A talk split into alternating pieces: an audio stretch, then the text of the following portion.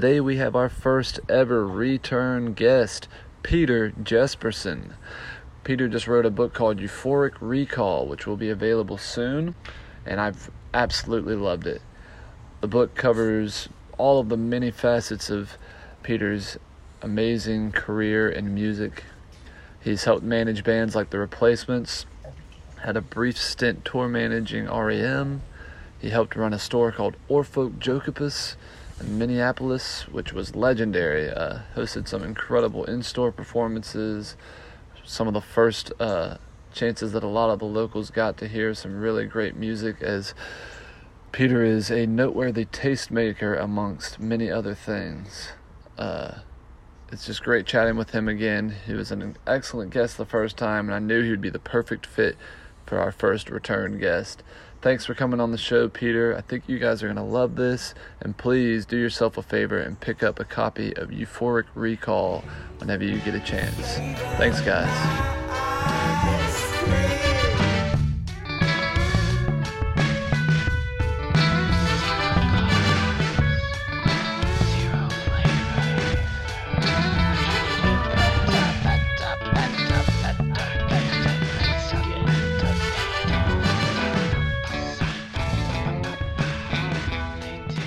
So, um, man, uh, first off, you're our first ever return guest. We've, uh, I think you'll be our maybe our 86th or 85th guest total, but we've never done a return guest. And uh, I know back, and it's been a long time since we chatted, but it, when we did speak, I remember feeling really uh, great about how the conversation went. So I'm really excited to have you on for our first return guest, man. I, I felt the same. I thought we had a great conversation. It flowed easily and, uh, you know, felt very you know, conversational.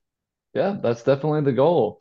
And uh, thank you so much for sending me uh, that advanced copy of the book. I've uh, made my way through a pretty good chunk of it. I think I've got about uh, maybe a third left or so. Um, I was trying to plow through it this week. Had had to travel and play some music this week, so it was uh, it was it was unfortunate to not be able to spend even more time with it because I will tell you, man, I was uh, reading it on the couch and you know, just kind of lost in it and turned over to my wife and was just like, this is so well written. I mean, I'm already, uh, you know, I was interested before I cracked it open, but I was, it was a definitely a hard one to close. I hated having anything else to get to this week because I really just wanted to spend time with it.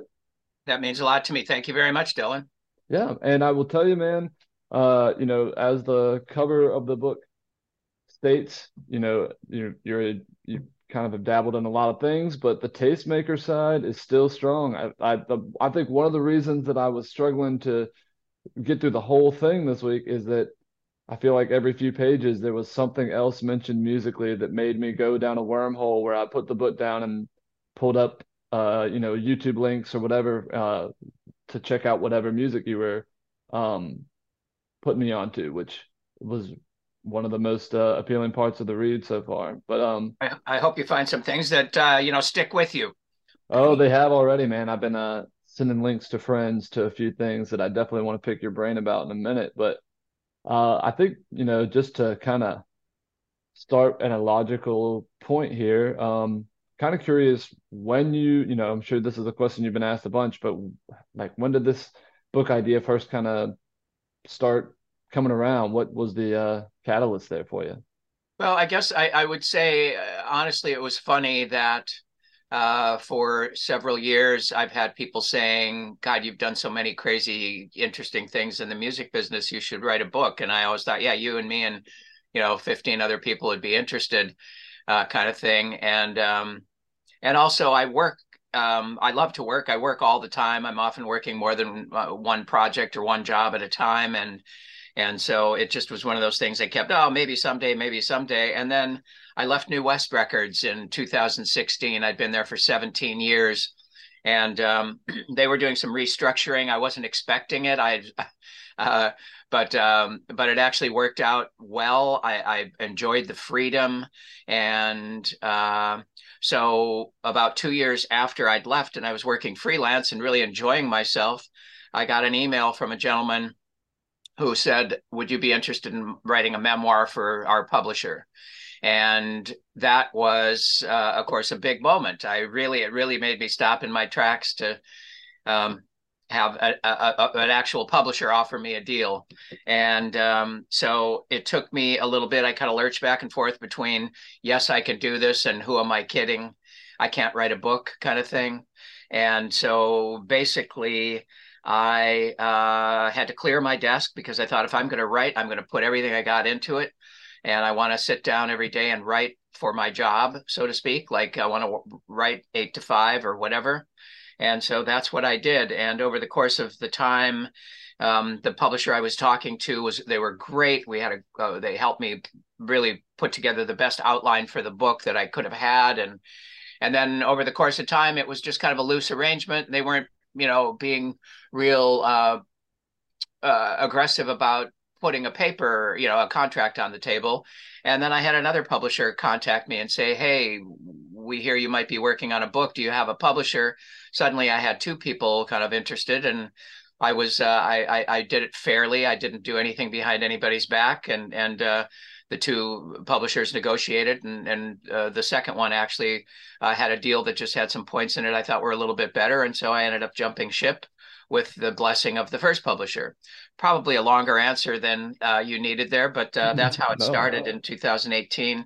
Um, uh, or uh, you know, the offer came in 2018. By 2019, I was pretty committed to the project, and um, so then I just wrote for four years, basically. That's awesome, man. And no, I don't uh, I don't mind the long answer at all. I'm very curious about how, how these things are actually. Uh, I think people like kind of like a little bit of a behind the scenes because you know a lot of a lot of the listeners will certainly not have had a book published. That's no uh, small feat, and it's definitely a lot of curiosities into how that mechanism works. But um, I guess you know obviously the book covers so much ground. I mean, I I loved reading about uh you know especially your earliest music gigs, you know, working for the theater.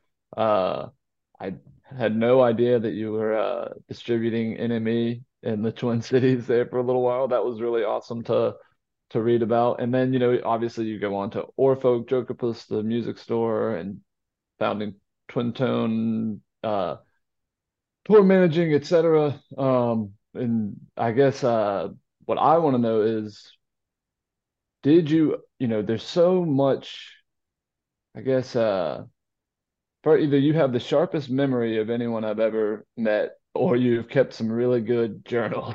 so I'm kind of curious how the what the you know the title suggests the recall uh kind of what that process of digging up those memories was like for you. Like they seem so fresh in your mind, uh at least how they translate onto the page. Well, I, I guess uh, I you know I really I I um, I've always really seen the world through a musical prism, and I've dated things in my life by what record was out when.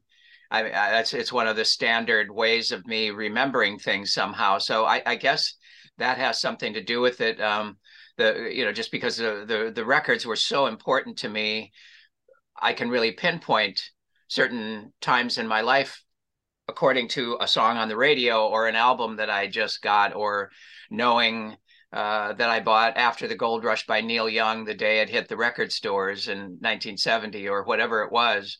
Um, so I, I and, and and and and it's funny to hear somebody say you ha- have such a clear memory because I feel like I have a lot of holes in my memory. So maybe the way I wrote it covered up the fact that there's big chunks I don't remember very well and and I think also part of the process was talking to people. One of the things my wife said uh, during the the course of this was she said i've really enjoyed hearing you talking to people that you hadn't talked to for 30 40 years and reconnecting with these people and so in some cases other people filled in holes where i couldn't remember specifically or i had misremembered uh, but there are just things that that i have absolute vivid uh, memories. I can picture where I was uh, when something happened, and and so I'm just maybe that's uh, something I'm lucky about, which is funny because I mean I clearly uh, you know didn't take good care of my uh, myself in some ways with substance abuse. And so often that affects people's memory. But there are some things I just remember super specifically. And on the other hand, there are some things that other people remember very specifically that I don't remember at all. so it's a it's a funny thing. I mentioned this uh, when I was talking to somebody the other day. I remember when I was about 18 or 19, I got on a kick with a Spanish film director, Luis Buñuel. I don't know if you've ever heard uh, of him or seen any of his films. he most famously worked on a the 12 minute film in the late 20s, around 1930 maybe, with Salvador Dali.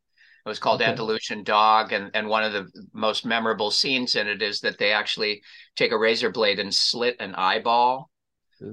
it's a very difficult thing to watch. Yeah. Uh, but anyway, it was a surrealist, you know, Dada movement um, film. Anyway, long story short, Luis Buñuel wrote an autobiography in his 70s, and the first chapter was called Memory. And he talked about his memory having been affected so greatly. Uh, and he actually made a statement that horrified me as a late teen. Uh, he said, uh, losing your memory makes it uh, feel like you almost haven't lived at all. And mm-hmm. I remember that just scared the daylights out of me at the time. Uh, I'm, I'm certainly not at that point. I'm not, uh, but, but nonetheless, it's, it's something that I've thought about all my life and, and watched how memory can become spottier and spottier as you get older. So yeah. Well, I mean, I, I feel like, um, you know, one way or another, I've, this book's served kind of so many different uh, decades of your life as a little bit of a archiving process. And, you know, uh, I guess uh, on top of all of your various, uh, and, you know, fluctuating job titles, you could basically be considered a part-time historian now as well. So, uh, well, that's yeah. I guess you could, uh, and I think um, I think uh, yeah. It's just it's um, it's a funny thing to to to to do in one's life, and I think one of the miraculous things about the book offer is it landed in my lap at a time when I could actually consider doing it, and I was ready to kind of look back and reflect, and I was in a position financially to take less work and commit myself to writing. So it was just it, it was a, a a, a combination of things that allowed me to do this at this time in my life. Well, I uh, I think that there's a lot of music lovers out there that are going to be uh, thankful that you found the time and the resources for it because I'm telling you, man, I, I, there's a lot of aspects of the story of your story that you know I was familiar with. Obviously, we've spoken in the past. I've uh, you know you're mentioned uh, quite extensively in Bob's book, Trouble Boys, and uh, you know, there's just a lot of material out there that kind of touches on your, you know, your story, your career path, and all of that. But there's just so much to this that is uh, expanded on and hasn't been touched on, and uh, that I feel like was, uh, you know, it all feels like a story worth telling, and it and it kind of has illuminated a lot of aspects of the various groups that you've worked with and uh, just your creative outlets, et cetera, that otherwise uh, hadn't quite been illuminated. So it's been a really, really fun read. I'm, I mean, after we get off this call, I'm planning to sit down and read it some more and try to finish the rest of this thing, man. Um, Fantastic. Um, I appreciate but, it. You know, uh, there's a ton of stuff I want to pick your brain about. Um, I think, uh, you know, thanks for indulging me a bit on the logistics of the book itself. Um, were there, you know, I guess, were there moments when you were making this where you felt like, um, I guess, uh, trying to think of the best way to put it, like, were there areas that you wanted to focus on that you felt that you in particular felt like hadn't been covered as uh, as much as you'd like in the in various other publications and things? You know i feel like for instance for me i i had known that you'd worked with rem but i hadn't heard a whole lot about it. So that whole chapter was super fun. Were there aspects of the book or or uh, eras of your career and life that you were most excited to kind of get to write about? I think there were a lot of things that i i mean i i I was uh, you know, there were chunks uh, of my life that were so uh, uh, just active and fruitful. Uh, the or, or the working at the record store was just an amazing experience to be there for a decade, and that was really my. You know, I'd done the NME thing, as you mentioned, uh, for a few months there when I was just coming out of high, high school. But then to get the job at Oar Folk uh, less than a year after I'd graduated, and to stay there for 10 years was uh, it was like my college really and i wouldn't trade it for anything in the world. I, I, and if i look back on um, you know the work that i've done i think the time at Oar Folk was uh, maybe maybe where i was um, uh, I, I, was best at what I did, and and maybe some, uh, uh, the the the job that I liked the best. Um, so I really liked coloring in a lot of the Oar Folk stuff because it, you know, we've said it a million times, and it feels like a cliche, but it was so much more than a record store. It really was a clubhouse for music fanatics, and we had such a dedicated clientele and the people who worked there were so devoted to the store and the cause and the uh, you know the position that we found ourselves in how lucky we were to be able to you know have a podium to rave about our favorite records and to have it make an impact on the people who shopped at our store. There were really people who would just walk in and say what should I be listening to this week? And we'd have 10 or 20 things that we were crazy about that week. And we'd play one after another and they'd pick the one they liked. And sometimes they'd take it home and it'd be their favorite record. Other times maybe it wouldn't last, but you know, we did it uh, the best we could. So I think Oar Folk was uh, one place where I really, really was glad to to fill in a little bit more of the story uh, and to give people credit. There was a, it was such a great team of people. Vern Sanden, who owned the store, uh, you know, it was it was such a important uh, time in my life uh, for him to offer me that job. Uh, it really put me on my path in a, in a way and gave me the experience to you know step out into the real record business after that we were pretty sheltered there it was a, a little cocoon Oar Folk was like a little cocoon um, where we were like protected by uh, the fact that we had a successful store and we were all making pretty good money and we were doing something we loved. It was uh, just an amazing experience. But I guess uh, really all I, I, had to sit down and think about what what do I want to write about? I have to write about the record store. I have to write about the record label. I have to write about the bar that we all hung out at, the punk rock place, the Longhorn, where I was a DJ and whatnot. Um, uh, and and uh, I, you know, finding the replacements, working with REM, moving on to New West Records in the early um, in the in the late '90s, uh, that sort of thing. They were all. I guess I wouldn't say there was one in particular that I felt most strongly about. I really enjoyed uh, writing about all of it. Um, uh, having said that, uh, I, I, like I said a minute ago, Oar Folk was probably uh, where I felt the most qualified to be doing what I was doing.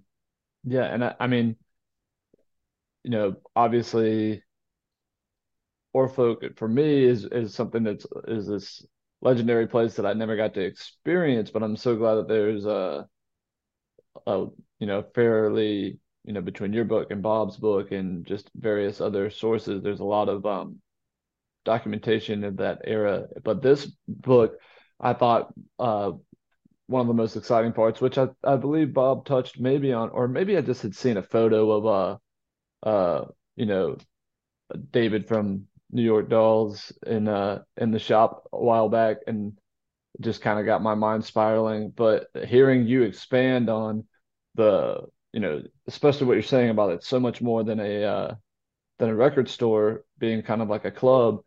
Those events and you describing them, they sounded incredible. Whether it be uh, David popping into the store or uh, I believe you mentioned Talking Heads and Ramones and all of these and Blondie and all of these yeah. just incredible acts in their you know absolutely in their prime. Um, and you know you and your peers at the shop having a constant ear to the ground and a finger on the pulse, uh, kind of oftentimes being you know whether it be through imports or what it might be uh, over time being sometimes people's first uh, you know, entry point to to some artists that might not be available in other stores and things like that.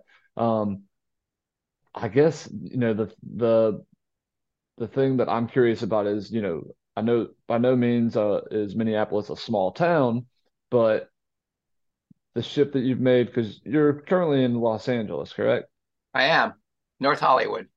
So I'm curious about the juxtaposition there a little bit. You know, uh, even though Minneapolis is by no means a small town, uh, the way you describe the like world that's centered around Oar Folk and the Longhorn, it it almost has this.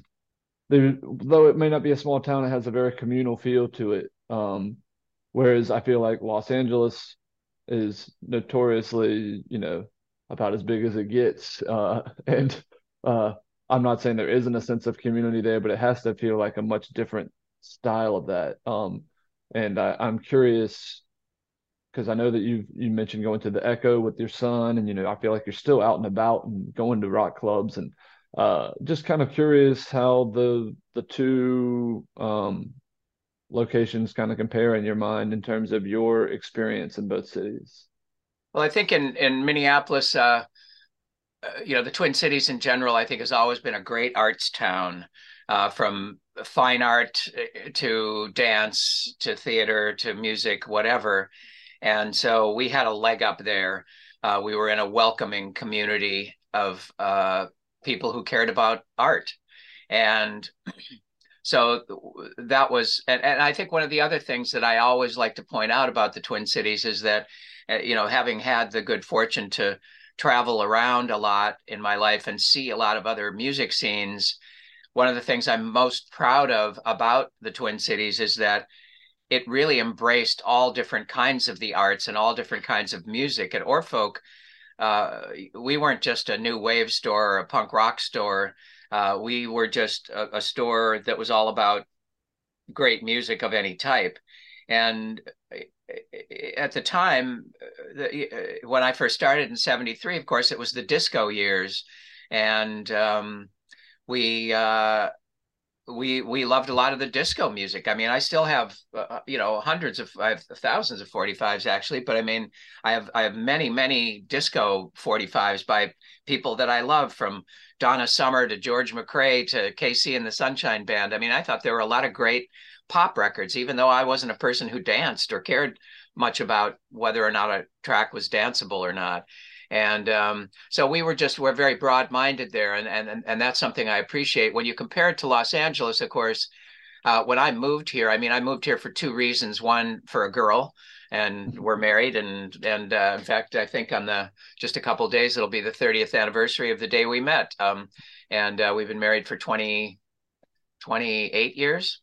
20 no 20 20 it'll the next year will be our 24th anniversary anyway um so we um uh so I moved here for a girl, but I also moved here for work because uh, we had our label Twin Tone, and we had had an offer from a West Coast uh, LA-based company called Restless Records, uh, who were a company that were interested in purchasing catalogs from other independent labels around the country, and they went on an exploration uh, journey to different places. I know they went to DC, for instance, and talked to the people at Dischord, and uh, they maybe went up to Seattle and talked to Sub Pop. I'm not sure really all the places they went, but they came to Twin Tone and talked about buying our back catalog. And we said, well, we didn't want to sell it, but we would be willing to license it on a basis where any record that they didn't keep in print would revert back to my partner and I, uh, my twin tone partner and I. So uh, that also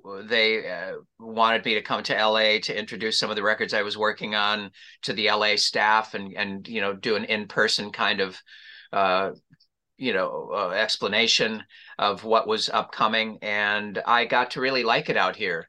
Uh, when i first traveled here with, with the replacements I, I came out in the fall of 83 uh, was the first time we came to the West Coast, and we didn't like it here at all. In fact, we referred to LA as the armpit of America, and uh, it, it, was so. I mean, you've been to LA, I imagine. It's it's the city that never ends. It's just enormous, and so um, we couldn't. It was hard to figure out how to get from one place to another, and and trying to go you know, 10 miles, you know, could take you an hour sometimes in LA traffic. So, um, you know, there are those things to to consider. But at the same time, I think wherever you live, you become part of a community if you are involved in a, I don't want to say niche, but in a uh, very specific area of a business. And what I was in was the more artistic side of rock and roll, I suppose you would say. And my job, really, for all my life, has really been to help people make records. That's kind of the long and the short of it. I mean, I've done other things as well, of course, and uh, related to that, but but that's mostly what I've done. So I ended up um, coming out here and finding a community even in this gigantic metropolis. Um, and I love LA. I, I, I learned to love LA. I should say uh, we didn't like it at first, but when I started coming out here, started seeing it through rose-colored glasses because of the girl I fell in love with. uh, I also had uh, just the you know how dazzling it can be to be in Los Angeles when you're a kid from the Midwest. Uh, you know, we can you know, I live in North Hollywood, but if I want to be in the mountains, I can be there in 45 minutes. If I want to be at the ocean, I can be there in an hour. If I want to be in the desert, I can be there in an hour kind of thing. It's really a, a wonderful place to be. And of course, we always joke about it. My wife and I are big Supergrass fans. It's like we're in LA and then Supergrass come to America. Sometimes they only play New York and LA and that we we got to be in one of the cities where Supergrass play or we'd be spending all our money traveling to see them. Oh, so as a music lover, I mean, you you can pretty well count that uh that your home base is now going to be a tour stop on most artists' tours. So uh, that's convenient to say the least. And and honestly, you know, Los Angeles is interesting. I feel like you know the traffic discussion is all is often brought up, but I don't know if I've just had good luck, but I feel like most of the time when I'm there, I don't find it nearly as hard to navigate as as New York City. New York City seems like if you miss if you miss your exit, you're gonna be late, like for sure, like by a long by by 45 minutes to an hour probably. Whereas I feel like maybe it's just because LA has like a thousand little microcosms. You can kind of, uh, you know, whether you're uh, depending on, there's just these big sections that feel like small cities into themselves, whether it's Los Feliz or Highland Park or, you know, et cetera, et cetera. So you kind of can find your little almost small town within your big city. Uh, yeah. T- uh, over and over again. If you get tired of one, you can relocate. Uh, yeah. But and uh, you know, I guess speaking of, you know, it's interesting hearing you talk about how records being released. Yeah, you know, to backtrack a little bit over time has uh been like kind of your your bookmarks for like how you uh identify and remember certain eras of your life. And it, it reminds me of uh my wife's grandfather is the same way, whereas like uh, he very much so uh, categor- categorizes areas of his life based off of what car he was driving. So I feel like anytime I would ask him a story, he recently passed, but when I asked him a story about, you know, uh, what were you doing, or you know, tell me about this job you had back then. He's like, well, I was driving this car. And it's like always was the first thing, and it's just like I could see the gears turning, and it's just like one thing remembering that, then you remember what you might remember what you were listening to in that car and who you were with, and it just kind of like it's a good uh that's a trigger. good yeah good trigger for memory there. I, I I like that, and I like that every a lot a lot of people's are different. Uh, it has to do with your passions. You know, obviously he was a big car guy. You're a big music lover, so it makes perfect sense. But it's still uh fascinating nonetheless. Um, and what you know, speaking of you know, I I think similarly uh, to you, I I definitely think about eras based off of what music was coming out then. And sometimes it's just like it doesn't even compute. Like in my brain i think about i guess because you know the replacements as a touch point are for me they've just never seemed locked into the actual era that they were uh primarily active in.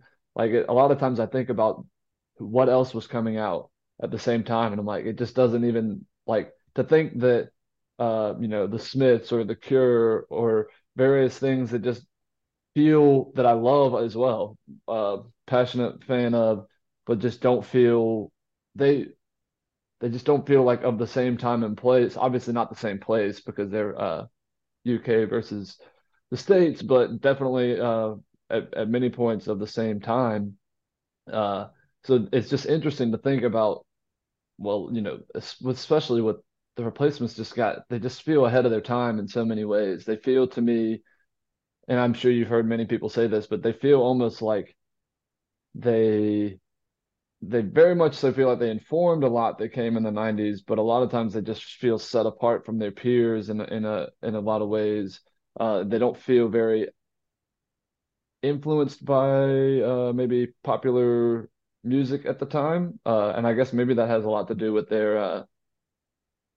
I think in a lot of ways it seems like they were looking back in terms of the things that were inspiring them, but then they're just having their own, you know, musically, uh, listening to a lot of older things, uh, older rock and roll, and just kind of doing their take on it. Um, but you know, I guess there's there's things that were there's artists and bands that were active, uh, kind of simultaneously with the replacements that I'm kind of curious whether you got you I'm sure you were tuned into it because I feel like you kind of were hip to a lot of things. But you know, speaking of LA versus Minneapolis, like were you your your peers and the replacements and people were y'all tuned in to like SST records, for example, and you know the Minutemen. Obviously, Husker Du would have been a good uh, connecting point to that. But were you and your peers inspired or listening to much of the rest of the catalog of bands like that? Uh,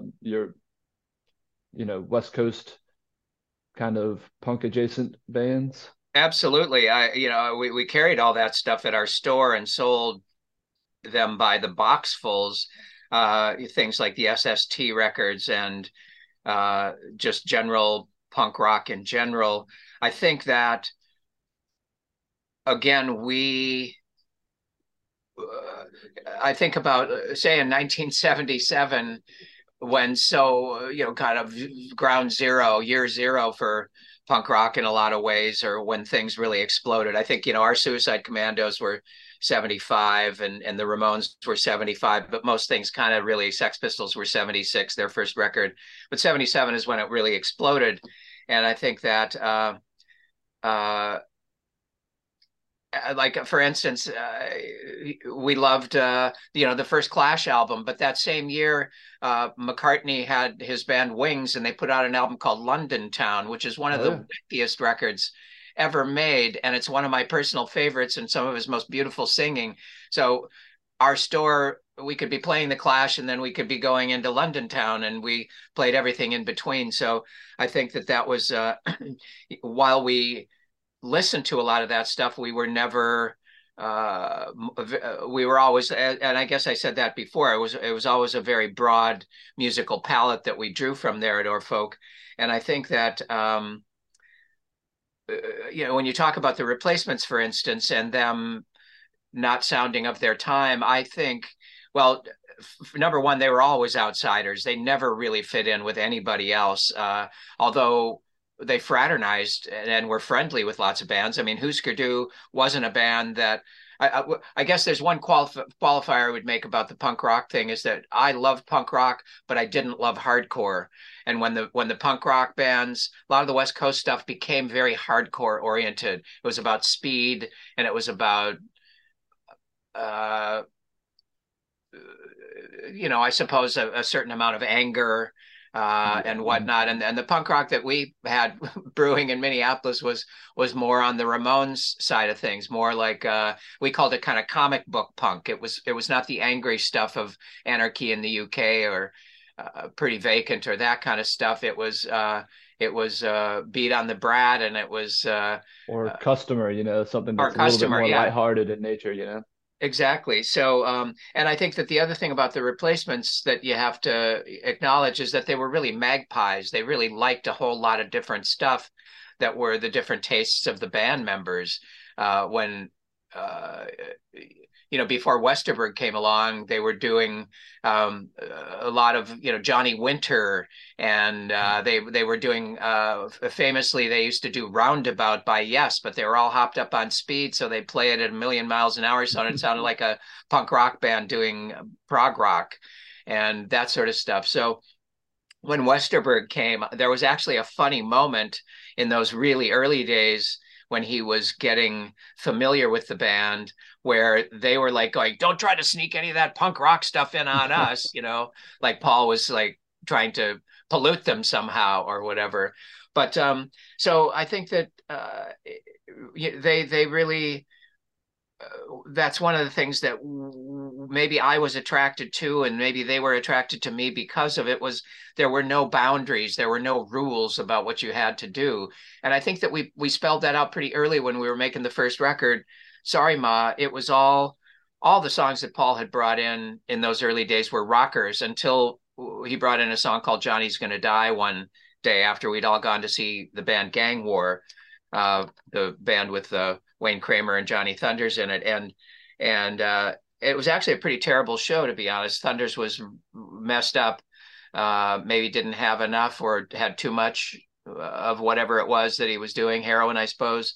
Um, but anyway, Paul wrote this song, "Johnny's Gonna Die." That was the first ballad. That was a big deal, and um, and then when we started talking about putting the album out, I said, I think that the best way for a band to establish themselves is prior to the album, you put out a single from the album with the, the A side from the album, the B side not from the album to make it tantalizing. And I put it in a nice picture sleeve. It's a great way to launch a career and say, you know, here we are. And so while we were deciding on what to do, uh, we we we all kind of landed on the song "I'm in Trouble" from the recording sessions that we've been working on as as the A side, and then around I don't know ten months, eleven months after I met them, Westerberg started sneaking me solo acoustic songs and solo piano songs, some electric guitar too.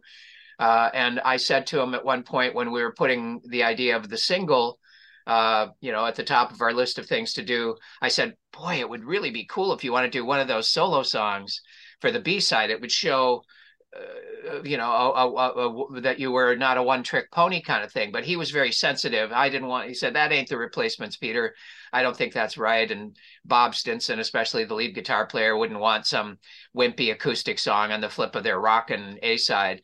And I didn't think that was a, an argument I was going to win, frankly, but I kept at it in a politely persistent way, kept saying, I don't know, this really is going to show you guys to be broader than a lot of the bands. It's going to, it's going to make you stand out from the loud, loud fast brigade. And finally, when Paul agreed to uh, really think about it, he brought a song in called "If Only You Were Lonely," and I just think that that was a just an incredible way to for a first record to have i'm in trouble and if only you were lonely. It was i don't think there were a lot of bands. There were really were no none of the punk rock bands were doing tender acoustic ballads uh, on the flip side of their singles at, at least in in my experience. So i think that that's um that's that's one of the things that made the replacement stand out is that really it was anything goes. They weren't shy about the fact that you know westerberg loved top 40 radio and he wanted to be on the radio. So when he would, I, I, I can't tell you the number of times I drove in the van with him, and and and Paul's riding shotgun, and he's a button pusher. He was always looking for the song that was going to get him off, you know, right. and. uh and so, you know, he embraced all that stuff too. You know, from their look, if you look at their set list from back in the day, they did so many covers that were really really fun from like love goes where my rosemary goes or uh take hitching a ride by vanity fair or uh, you know even even them taking i remember uh, uh i wrote about this in the book where uh, all of a sudden one day they decided they decided they at, at practice they learned walk around the i mean rock around the clock. And i thought you know that's kind of a square old rock and roll song uh, and, and, yet they did it. When they did it they just gave it new life and they did it in a way that was it was i mean they just it was a Stormin version that they did just a stomper. And it was for a while there when they first started doing it, it was probably the best song of the set for a few weeks there. It was awesome. So they just again they embraced everything and that made them i think stand out at the time and it also made them stand the test of time Absolutely, and I, I think that exact uh, point, the the Magpie uh, eclectic sense of taste uh, that they had, and yourself as well. Uh, that's the reason that bands like Minutemen and other bands are interesting counterpoints in my mind because to me they were similarly they didn't sound like these hardcore punk aggressive macho if anything they sounded like you know, kind of funky and wore their classic rock love on their sleeve, whether I mean, you know, whether it be from the flannel uh, you know, commitment to the flannel look or the uh I mean uh the CCR covers that come in the later uh Minutemen records. And even the, you know, bands that I think, you know, um, you know, of the nineties, it's like like pavement, uh, for instance, they're people think of them as these like, you know, rightfully so, as these indie rock troubadours, but huge CCR fans as well, not afraid to tell you that they love uh, classic some classic rock. And if anything, they uh oh, forget what the name of the song is that they cover this one CCR song on uh Jools Holland or something like that. And it's just like you said, they breathe this new life into it, and you're like, I never like I've always loved CCR, but when you hear it in this take, it's like you realize just like it's you've heard it so many times you can almost take it for granted at times. Then you can kind of hear it repackaged, similar to you with uh, "Rock Around the Clock," where you're like, actually, this song is deserved the hype that it had back then, and it it almost took somebody reimagining it a little bit for me to realize uh, just how great of a tune it is. You know, it gets a little bit,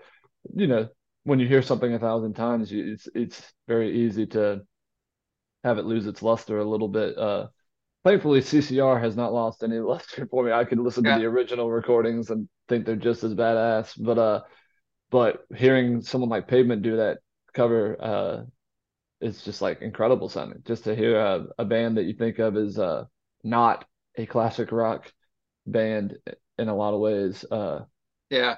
Well, when and when I say Rock Around the Clock was kind of a square record, it really is is you know, uh, it's not like it's a bad song. It was just so conservatively recorded. Right. And if you look at it at the time and compare it to something like a Little Richard record, you know, Little Richard is really what we were excited about. But the fact that the replacements heard something in Rock Around the Clock that they could dress up in replacements fashion and make it really a powerful rocker it's uh you know it, it, was it was very canny move on their part i think and also just to go back to one thing you said about them not sounding like anybody else that was around at the time i would actually disagree in one way uh, respectfully that uh, when I first met them, it was like they wanted to be Johnny Thunder's Heartbreakers. That was what fair, fair. they were. Uh, in fact, the first time I saw them, they did three Johnny Thunder songs in the set, wow. which is I thought that's not a great move when you know somebody from a record label is there to come see you to do three songs by one artist. But I, I kind of it made me chuckle. I thought, well, why not Johnny Thunders? Yeah, yeah. if you're gonna if you're gonna go for one thing, might as well. Yeah, yeah, I think you're right. There, I guess in a lot of ways they just don't. Uh, they stand apart from a lot of their, uh, you know, the more popular music of that era, uh, or maybe not more popular if you think about a grand scheme of things. But like when I think of your The Cure or the or the Smiths, there's a lot of bands that were gaining popularity in a similar uh, kind of niche way. Uh, you know, maybe not top forty, but definitely, or even REM. You know, like I feel like they they don't sound too too similar. You know, there's points where there might be some crossovers. Um, but yes, uh, there are some uh some musical touch points that you brought to my attention in particular that make me think of them. Like when i listen to those suicide commandos records i can definitely like hear some musical crossover especially on like the sorry ma era. Um you know just kind of it feels like there's also there's maybe maybe i'm uh you know reaching here but it seems like there's some specific like minneapolis uh specific uh, qualities that I can hear carried out through a lot of these bands that though they all have very unique sounds there's like there's a few little you know small things you can pinpoint that i'm like okay this you might hear this in a husker du song or a replacement song or a suicide commandos although there'll be a very different take on it but there's just a couple maybe it'll be like a musical phrase or something that there's some um, i don't know if they're intentional nods but there's just like things that rem- there's definitely the influences on each other seem to be there, but I could be a like a thread. Yes, exactly. A connecting thread. Yeah, I see what you mean. I mean, and it's probably easier for you to to hear that than it is for me who was in it. But you know, I'm I'm I'm uh, I'm happy to hear you say that. Yeah, I mean, I think it's natural. I mean, I I'm in South Carolina uh, and have been in the music scene here, you know, for quite a long time, and you know, there's a lot of bands that I think of as uniquely their own sonically, but then there may be this band that comes out that in no way reminds me of this other band, except for there's this one thing, this one part in one song where I'm like, I feel like they might have been listening to our friends Junior Astronomers up in Charlotte or something, you know, like not in a bad way, in a way that's kind of like uh exciting to be like, well, it's like it feels insular and like uh like the scene is informing itself in some ways. Like people are taking some cues from each other in exciting ways.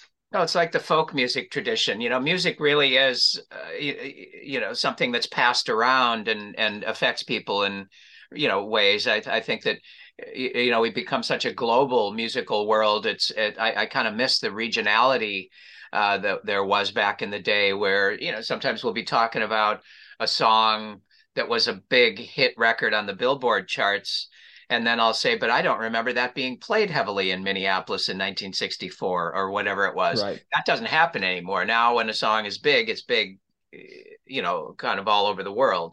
Yeah. Um, and I, I, guess that's kind of, in some ways, there, I suppose there's advantages to it and, and disadvantages at the same time. Yeah. I mean, I'm a late bloomer to embracing the streaming world. Like, I just started paying for a streaming service for the first time. And as much as you want to, um, I mean, there's so many things that you can pick apart about it. Obviously, like, you know, I'm a bit of a, I would say, like, for better or worse, I can be a little bit of a Luddite sometimes. But uh, I will say, both. yeah, I will say though, you know, for instance, when I was reading the chapter about the uh, REM years, I was like, you know, it's been a minute since I've thrown Murmur on. I put it on while I was reading. It was just, it was a, uh, you know, same device. The computer was where I was reading the book and listening to it. I was like, oh, this in some ways it's uh made if you're an avid music fan, it certainly makes consumption pretty easy. Um, but I think at the same time, you know, I guess you from friends of mine who've had it for longer, like I was telling a friend the other day, I was like, I know this sounds crazy, but I can listen to almost anything anytime. And they're like, Yeah, we've all been doing that for 15 years. I was like, Oh, it's new to me. it's yeah. a crazy feeling. But they're like, trust me, it's cool at first, but then you realize later on you almost kind of take it for granted and you miss having to pull a record sleeve out and do the you know the tradition um but uh and the know, and the other thing about streaming is that it's just so unfair in terms of its payment to the artists and the fact no doubt, that no doubt. you know Daniel Ek is a billionaire and the artists that he has made his money off of are are struggling to survive is just uh, it it's inexcusable. It's it's uh, uh it's it's it's got to get fixed Yep, I would say that that was a huge contributor to me not being in any rush to get uh, hip to the streaming. Um, I think, you know, that being said, I try to, you know, use it, enjoy it, but not let it discourage me in any way from buying something that's actually going to put something in the pocket of the artist. You know, whether it be, you know, I would say it's almost you, buying whatever you can to support them, but really, uh, you know, nothing beats catching a band live and hitting the merch table after. That's about as direct to, um, you know, creator as it gets. Uh, in multiple ways, you know. Obviously, they love people being a touring artist myself. There's nothing better than uh, that one-on-one connection that you can make with somebody. You're not gonna uh, find anything that kind of scratches the itch better than that. And certainly uh, on a financial level and otherwise. You can't. There's there's no middleman to try to get hit. You know, people are going off about Bandcamp being bought by a big corporation lately, and uh, you know, Bandcamp is. I I feel like I've never strongly disliked it, but I feel like it the the thing that no one ever talked about is that Bandcamp never pays for streams either. You know, I mean, they don't pay anything for for when streaming. So they're they're not they were never a perfect platform either. I mean, the the streaming world, you know, I, I think they've been historically a bit more considerate in terms of what they offered as a platform for merch distribution, maybe. But uh, I've just never heard anyone talk. You know, there's so much conversation around Spotify pays so little, Apple Music pays so little, and I've, I to me, not to just be like uh, finding another bone to pick, but I was like, have we not why don't we ever discuss the fact that Bandcamp pays nothing for streaming? There's no right. streaming payout at all on there, which they the app and website does encourage people like if you stream and stream and stream, it will give you like, hey, you've listened to this a lot. It's probably about time to pony up. Like they'll give send you a message, which I think is something. But you know, it's just an imperfect world all around in terms of uh artist payout from all of those, which um you know but they, they do have that you know pay what you can afford on a lot of their things as well that's true. uh, you know or, or, this track will cost you three dollars but if you can pay more and i almost always do that i'll pay mm-hmm. if i you know whatever so i think I, I, there's a benevolence to what bandcamp did i think in some ways where they're trying to be uh, this idyllic sort of music company where hey here's the music uh, you can listen to it but if you don't pay for it, we're not necessarily going to be around forever. It's kind of trying to, yeah. But but I I think you're absolutely right. I think that there should be some kind of a, a wall there where you you can only listen to a song a couple of times before you have to. Um, now that being said, they do give uh, the artist it's kind of up to their discretion. Like you can set it up where none of them are streamable, and all it is is just you can see the track titles and there's yep. an order link. Yeah. So uh, whereas Spotify and other ones, that's not an option. It's either on there or not on there. So I'll give them credit where credit is due, and that uh, if an artist really wanted to push back on that, there's options for them to kind of curate right. it to their liking. Um, You're right. Um, Good point. But uh, anyways, all that being said, you know, uh, it's been a joy re-listening to a lot of the music that you uh, have kind of been, you know, been in your little your ever evolving world and I think we have a lot of musical tastes in common, but uh, there's a lot of stuff that you've brought to my attention that I hadn't experienced. Like, uh, you know, similarly as uh, I'm by no means original in this, but I also a Beatles fan, as you might be shocked to hear. Um, but I had never heard of the McGear record uh, from Paul's brother Mike, uh, and it. I think you put it well, and that it very well could be one of the best uh, post Beatles, Beatle adjacent records. It's incredibly well produced, thanks to in no small part to Paul, and just a, a really interesting record. And sort of, I don't know how I've never heard of it before, but it, that's yeah. I think that's one of the reasons that I uh, haven't that I've been moving slowly through the book is that there's so many things like that. As soon as you said that, I was like, well, I'm here. I am distracted. I'm about to listen to this whole album, and, and I loved it, and sent it to all of my other like heavily Beatles influenced friends. Um, and, but you know, it's just awesome that you know you you may not be working in a record shop anymore, but you're still finding creative ways to to be that uh classic tastemaker that you are. I've always got a new favorite record or a new favorite song or artist or whatever. I don't know how that happens, but it's just been a constant in my life. Well, that one was really interesting for me. I hadn't heard of that uh that flexi disc uh that came out as a promo for Exile from the Rolling Stones. Uh so that was really fun. Uh and you know, I spent a lot of time with the Chronic Town EP, but I hadn't really listened to the the single proper. Um I mean, I guess I'd heard the single version of Radio Free Europe, but I hadn't heard the B side, so that was fun to go. And uh, you know, to our the Spotify overlords credit, they had it right there, convenient for me, so I didn't have to yeah. go crate digging. But you know, uh, maybe it, it, will inspire me to go on Discogs and try to find the actual uh, hard copy too. But uh, yeah, you know, on in terms of more maybe more current artists that I uh, am really excited that we were both uh, big fans of. I know you're a huge uh, supporter and advocate for uh, Daniel Romano and all of his projects, and I could not agree more. Um, had the luxury and pleasure of playing with him in Greenville, South Carolina. Oh, I want to say maybe just maybe just before the pandemic hit, um, and just absolutely love his music. And uh, Juliana Riolino, who plays in the band, I mean, goodness gracious. Like her record, the most recent one in particular, is it All Blue, I think? Yeah. Uh, holy cow. So yep, I love that I, record. As we is, like to say, nobody, nobody, nobody's ever going to accuse uh, Juliana Riolino of not loving her job. No, yeah, she is an, a passionate vocalist. Uh, yeah. What do they uh, nickname her? The White Hot Lung. I feel like that is that couldn't be more appropriate. But they have a, a certain quality to you know both acts.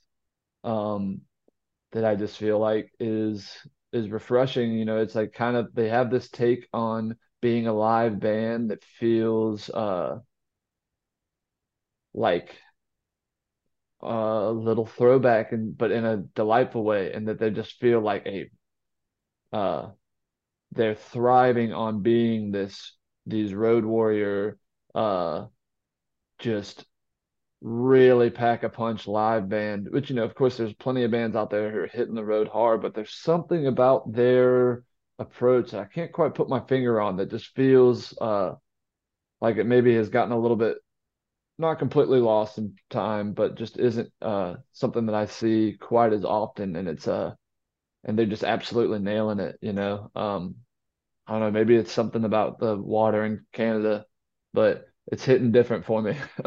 I, I think Daniel Romano is a real extraordinary human being and an extraordinary talent. I think that that that uh, those people that are in that band know w- w- how lucky they are to be playing in a unit that Daniel is uh, the commander of. I, he's just uh, a force of nature, and and you know the amount of music he made like through the pandemic is just ridiculous I, I, it's it's uh, it's laugh it, really it makes me laugh but all of it's so good in different ways from doing a 24 minute song with what's his the guy from tool to doing uh, his uh, country record to doing uh, you know spider what do they call it spider bite I think is another side band of his. They just have such a weird variety of stuff. He's I I I I, I find his um, everything about Daniel is just really astonishing to me. He he uh, and and we've gotten to be good friends. They stay here when they come through town. It's always a pleasure to to you know spend time with him and to find out. Yeah, you know, he's he, you know he'll be out here touring on an album and he's already got three more in the can. You know, it's just. Absolutely. I'm gonna actually while I while I'm thinking about it, I'm gonna search this uh this song of his that I believe, and maybe you could correct me. Um, I'm trying to I'm just searching it so that I can get the title right. But there's this one song of his that years and years ago. Okay, uh, it kind of makes me think similarly to how you you know you think of Paul's writing and the the I don't want to say two sides of the coin because if anything, there's way more than two sides of Paul's coin but you know like your um your advice on that i'm in trouble paired with if only you were lonely i think that there's something to be said about that you know in my brain that's that's exactly what makes me love his songwriting is that he can just absolutely nail one thing and make you want to go out and write a barn stomping burn rocker of a tune but then you hear if only you were lonely and you're like you feel like you got to rethink your whole life. You're like maybe i should be going down this rabbit hole but this one daniel romano song that i've heard it's called maybe it's me have you ever heard that song uh i'm i'm but what record is it from that's what i'm saying i don't think he's ever released it on a record and i was going to pick your brain to see if maybe it slipped through i'm not sure i know it I'll send you a link after this, but all I've ever seen is uh, from what I'm looking at it right now on YouTube. There's a performance uh, like a video session from nine years ago of a song called Maybe It's Me. That was the first thing I ever heard from him. And every record he's put out, I've, you know, and I, it's, you know, he puts so, so prolific that it's very possible that it slipped by me and I could be putting my foot in my mouth. But, uh, I for for the longest time after I heard it, every record that came out, I was like looking for that track list, like, I wonder if it's on this one. And I've just never, and it is an incredible song. I, I mean, can't wait to hear it. It's in some ways it's a uh, there's part of me that wants there to be an album version, but there's also this mystique of like, how is this not an, an album that makes it almost even better to me? You know, like I know like, just I know just like he, what you mean. Maybe he either he doesn't like it as much as I do, or maybe it's maybe it's a can't hardly wait situation where it's hard to find the right studio version of it over time. You know, that maybe it's uh, maybe there's versions of maybe there's been one recorded on for every record session and they just haven't found the one yet. Who knows? Yeah. Uh, maybe that's a conversation I should have with him if I can get him on the pod one day. But like, I, will definitely send it to you because I'm curious your thoughts on it. But that has been my uh, constant question for him as a songwriter ever since I heard it because it's just like it's a really moving song and it doesn't really uh, you know, it kind of is a uh, an outlier a little bit. Um, I feel like you know, obviously he has other. It's it's a little bit more of the country persuasion, which he obviously has no problem dabbling in, but it's still even within his take on that feels um unique in a lot of ways. Um, but yeah, I'm curious. After this, you have to let me know what you think of it. But uh, I, I will, and I think he'd love to do your show. And with your deep knowledge of his music, I, I know he'd have fun talking to you. He's uh he's a little bit. I, I find when I try to get specific about you know a song, like here's this unreleased song that I love. Sometimes he can be a little um cryptic in his answers in a very Dylanish sort of way. So sometimes you can't really get to the heart of the matter with Daniel because he's he sets up i don't know if they're protective walls or whatever it is but uh, anyway that's kind of an interesting thing. And and i just thought i want to throw something else out. Um, you know the daniel romano thing was was uh, i really became just obsessed and went practically on a mission. It was almost like an you know daniel romano evangelist kind of thing. Um, but I, I, I ran into another band recently that i would just want to uh, you know put the bug in your ear called gold star. And okay. they're la based it's a kid who was born in Vienna but raised in LA, uh, went to art school in London. He's got a very broad background. Um, but I, he, and and I had started hearing his music as early as 2009 when he was under another name called the Sister Ruby Band. Uh, but anyway, his mother was a publicist, is a publicist. I'm not sure if she still is or not, but anyway, was a publicist in LA and sent me his music early on. And I tried to get the New West folks interested in it, and I couldn't get their attention. And then I was not in A&R anymore at New West. And so I was busy doing other things that I kind of lost track of Gold Star. But my boy, my son, who's 21 years old now, came to me five, six months ago and said, Dad, I found this really great new band called Gold Star. And it made me laugh. I thought, wow, geez, I thought maybe they'd broken up or the guy had moved away or whatever. But uh, but anyway, we started listening to them again and, and we saw two live shows uh, just coincidentally they were playing. They don't play often enough. Uh, but we saw them play, and it was uh, almost a Daniel Romano experience. That's that thing where you just, how can this not be a global phenomenon? Right. It's so great. So if you get a chance to look I at, they have will. four albums on Gold on uh, Bandcamp, uh, just okay. under the name Gold Star, and they're just absolutely brilliant. I said to somebody, I was talking to Chuck Prophet. I don't know if you listen to him at all. He's a good old friend, and we did some records together at New West. But I was saying to Chuck, uh, I would say he's he's somewhere in between. Um, uh, it's like he writes uh, uh, he he has the kind of the dark majesty of a group like the Only Ones, but then he can write these really catchy rockers like Tom Petty and the Heartbreakers, and there's so it's a really nice uh, hybrid of some things that I hadn't quite heard before. So yeah. I highly recommend Gold Star. Absolutely. Well, Peter, I, I don't want to keep you too much longer, but there's um you know a few uh small points I wanted to hit on with you. Um, you know, obviously this is a bit of a new endeavor for you going into the world of a you know a published book like this. Is is there a part of you that uh, wants to continue down this road? Are there other things that you'd like to write about? Um, how, how are you feeling? You know obviously it's not out yet so you there's a lot to come as far as uh you know the emotional roller coaster of putting a, a, a book out. But now that i mean you put a pin in the actual writing. It's it's a finished product you know. Um how how are you feeling in terms of uh you feeling inspired to continue down this road or? I am and and I actually just yesterday finished reading it for the first time in book form um rereading it and uh I, you know, of course, anything that you are involved in the creation of, when you look at it, to some extent, you only see the flaws or the things you wish you'd uh, made better. Um, so there's a lot of that, but generally speaking, I'm pretty happy with it. But I will say one thing: I was in the in the process of writing a book. Obviously, one of the key components is having a good editor, and I had a really good editor. Um, although we didn't see eye to eye on a lot of things, and at some point, when you're disagreeing, excuse me, in any in any work that you do, you come to a point where you think I've got to pick my battles. I can't just say no, no, no. I've got to say yes to some things. I've got to compromise. Um, and there are some things that I wish I hadn't compromised on now after the fact. And um, I don't know if you've ever done any writing. I was I'm new to consciousness, but uh, when I really dove into the writing, I completely forgot about the word count that I had contracted for and I just wrote and wrote and wrote. And when I turned in the manuscript a year ago, right about now, actually, uh, I had written 163,000 words. And the editor kicked it back to me right away saying, Peter, I don't have the bandwidth to edit a 163,000 word document. You are contracted for 75,000 words. You've got to cut this in half. And wow. I just I thought my head was going to explode. Here I'd worked so hard to build this thing and I knew lots of it had to be taken out, but I thought that's what an editor does. They look at it and say this section could come out, this section could move here, this section could be condensed, this section could be removed altogether. It's not advancing the storyline um, or whatever, but I didn't realize that he was just going to say you got to chop half of this out.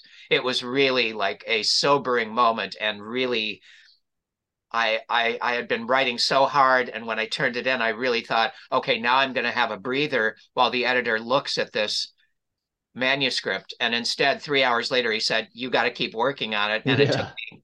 It was it was very. Uh, I I don't know how to really describe it. I, I, I wouldn't say it was depressing, but it was. It had to be a little disheartening because you oh, had to was, rethink the whole approach basically. Exactly. So anyway i tried to play ball with the editor as best i could uh, and some places i have absolutely stood my ground when he said this should go. I would say nope it's got to stay and it was my book and he always gave me the the right of way there. But um, when i look at the book now i do think it's too short. And so i think that um, i had one thing uh, that I had meant to include in the book, which were little vignettes that would fall in between chapters.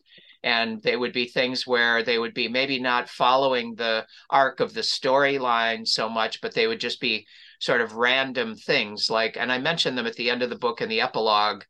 Um, you know, I didn't get a chance to talk about this. I didn't get a chance to talk about that. But there were things like, you know, speaking of Paul McCartney, I got to meet Paul McCartney at the Capitol Records Tower in 1989, and I actually spent about 10 minutes with him talking in in a in a real human sort of way, which I don't think get very many people get to do because he's really a little bit on automatic pilot when he's meeting people. He's done it, you know, for so many years. You couldn't help but build that into your your uh your self-preservation a little bit almost to a certain exactly point, yeah. but but anyway that was a great story and i thought well that would work as a good vignette or you know we had a thing in minneapolis where uh, I, I had gotten the first Lucinda, or the not the first, but the the rough trade Lucinda Williams record, the first one that really uh, circulated. You know, she had done two with Folkways originally that were very under lots of people's radar, certainly under mine. But when she did that album for Rough Trade in 1988, I just went bananas. And a guy from a local club in Minneapolis happened to pop into my apartment when I was just freaking out over the record. And he said, you know, he was he ran the big club First Avenue in Minneapolis and he said, I want to do something that's going to shake Minneapolis up. I got to do something that's going to really make people, you know, realize what a great, you know, uh, welcoming room we have there at First Avenue. And I said, Steve, you got to book this woman, Lucinda Williams. She's going to be bigger than Bonnie Raitt. I said.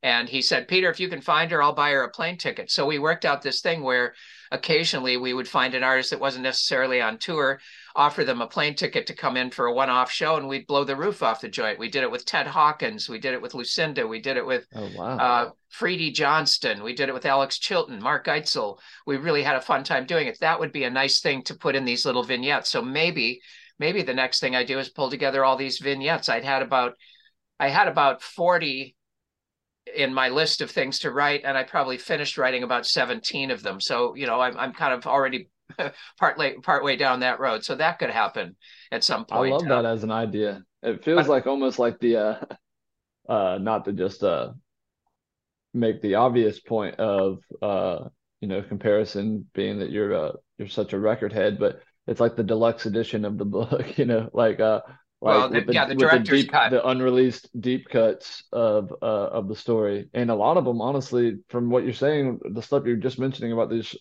fly out appearances and stuff, there's moments of the book where I feel like that would have fit so naturally. So I'm kind of surprised that they were um that uh, that the editor uh, leaned towards that. But you know, well, the... it it came down to really practicality, and and this is one of those things that you know I think in art, practicality isn't always the way to go and that's what i'm thinking about now in retrospect that i wish i'd stood my ground a little more and made it a longer book but the point was he said peter people the general public doesn't want a long book and number two to print a longer book is more expensive. It's going to make the list price go up. It's going to make, you know, whatever. So there were practical points, and I kind of gave in on those practical points. And now, like I said, I wish I had said, wait a minute. No, I think I we need to make this. It can't be a 300 page book. It's got to be a 400 page book or whatever. Well, uh, to the uh, to practicalities, uh, you know, to to give some credit to that that approach, I suppose. Um, if you are thinking in terms of practicality, you know, if it costs a little less to manufacture this book, your profit margin is going to go up, which could put more money in your pocket to put towards your next project, whatever that yeah. may be. So there's, yeah, you know, exactly. there's pros and cons. It's a learning experience. It's your, yeah. and I will say this, uh, though it may be the first, which I highly doubt will be the last, just based off of the quality alone, but uh, it does not in any way read like a first written published release from an author. Like this wow. feel you feel to me you could have told me that you've been writing in this kind of fashion your whole life. It translates perfectly, man. And I think it's because you're a natural conversationalist, you're a natural whether you think your memory is spotty at times, I'm the same way. I question my memory a lot, but I feel like you have your own uh, method to the madness for keeping like you're keeping the archives uh, up to date in your brain, and it uh, and whether that be consulting some friends and peers from those times to get uh, their input, you know, that's just as valid as you know uh, any other approach. Um, but I will just say, man, there I'm I'm sure that I'm preaching for no reason, but you should definitely be really proud of this, man. It it is an excellent piece of work, and I'm not even. I say this knowing full well that I'm not completely through it. I could say it with confidence, you know. Uh, that's that's great. And we're just about to hit the road. I'm actually leaving Thursday, and we're uh, Tommy Stinson and I are doing a bunch of co-promotions. He, you may know, he's got a new group called Cowboys in the Campfire, and they have a new album out. And so we're going to do some plugging of his record and my book together. So we start in Seattle on Friday uh, at Easy Street Records. Um, and then he's going to play a show at a winery uh, uh, uh, uh called Sleight of Hand Cellars. And then the next day we go down to Portland and we're doing a thing at the great record store there, Music Millennium. And then Tommy's going to play at a guitar store. He and his band are going to play at a guitar store called Strum uh, later that evening. And he's going to continue and do a few more dates. I got to come back to LA. Uh, we do an in store at a bookstore in LA on the 9th of November. And then I go to Minneapolis for a week where, you know, there's going to be a bunch of festivities, my hometown. So it'll be a little yeah. Bigger deal there, I think. And then, uh, and then I'm going to meet Tommy again in New York and uh, we're going to do Philadelphia and Providence, Rhode Island together. So we're just going around and we're going to yap about the book with the local journalist in each town and uh, one of the great uh, honors of my life was I got David Fricke to write the foreword for the book, and he's going to moderate the conversation with Tommy and I and Craig Finn from the Hold Steady in New York at Rough Trade Rockefeller Center on December 6th. I mean, it's really, I'm really looking forward to, you know, I love talking with you about this, and I'm not going to find as many people as you who know as much as about music in general as you do. Um, uh, so I, I, I, I really, I, I uh, I am very grateful that I get to talk to somebody like you. Um, but I'm also looking forward to talking to other people. I'm going to do a, a TV thing for the CBS affiliate in Portland oh, uh, in a couple hours. Uh, Tommy and I are both going to do a Zoom interview with a woman there. And I, I get the sense she sounded very cool, very smart, but I get the sense that she's maybe a little bit more of a, um, uh, popular culture television interviewer, so she's not going to be a diehard music nut like you are. So that'll be different, and well, I look forward to that. Exactly. I feel like you're you're used to that, you know. But back if you take it back to Oar Folk, not everybody who walked into that store was uh you know had that finger on the pulse and that's why people like yourself are so crucial to the world this person who maybe is more of a pop culture uh centered person is has a you know there's even myself, who is a, a big music nerd, have found so many things through your writing that I hadn't heard about musically and otherwise. So somebody who's not as deep into that is, I mean, yeah, you might be the first reason, the first time that they listen to the replacements or whatever it might be that you think, oh, I'm shocked that they haven't heard that, but yeah, you could still turn somebody onto it, man. And I just can't thank you enough for you've been so kind to me over the years, and uh, uh, you know, I just I couldn't have asked for a better first return guest, and uh, I just love chatting with you, man. Likewise, thank you very much. And your you the work you do and your podcast. I mean, you have great guests on, and I know Bob Mehr enjoyed it thoroughly, and and so it's all. Uh, I I'm I'm uh, I'm honored to to do it, and and thank you very much. Let's do it again someday. Absolutely, Peter. And uh, next time I'm in your area, I'll, I'll hit you up. Maybe we can get some lunch or something. Please do. All righty, man. We'll have Take a great care. one, and thank you again. All right, you too. See you, Peter.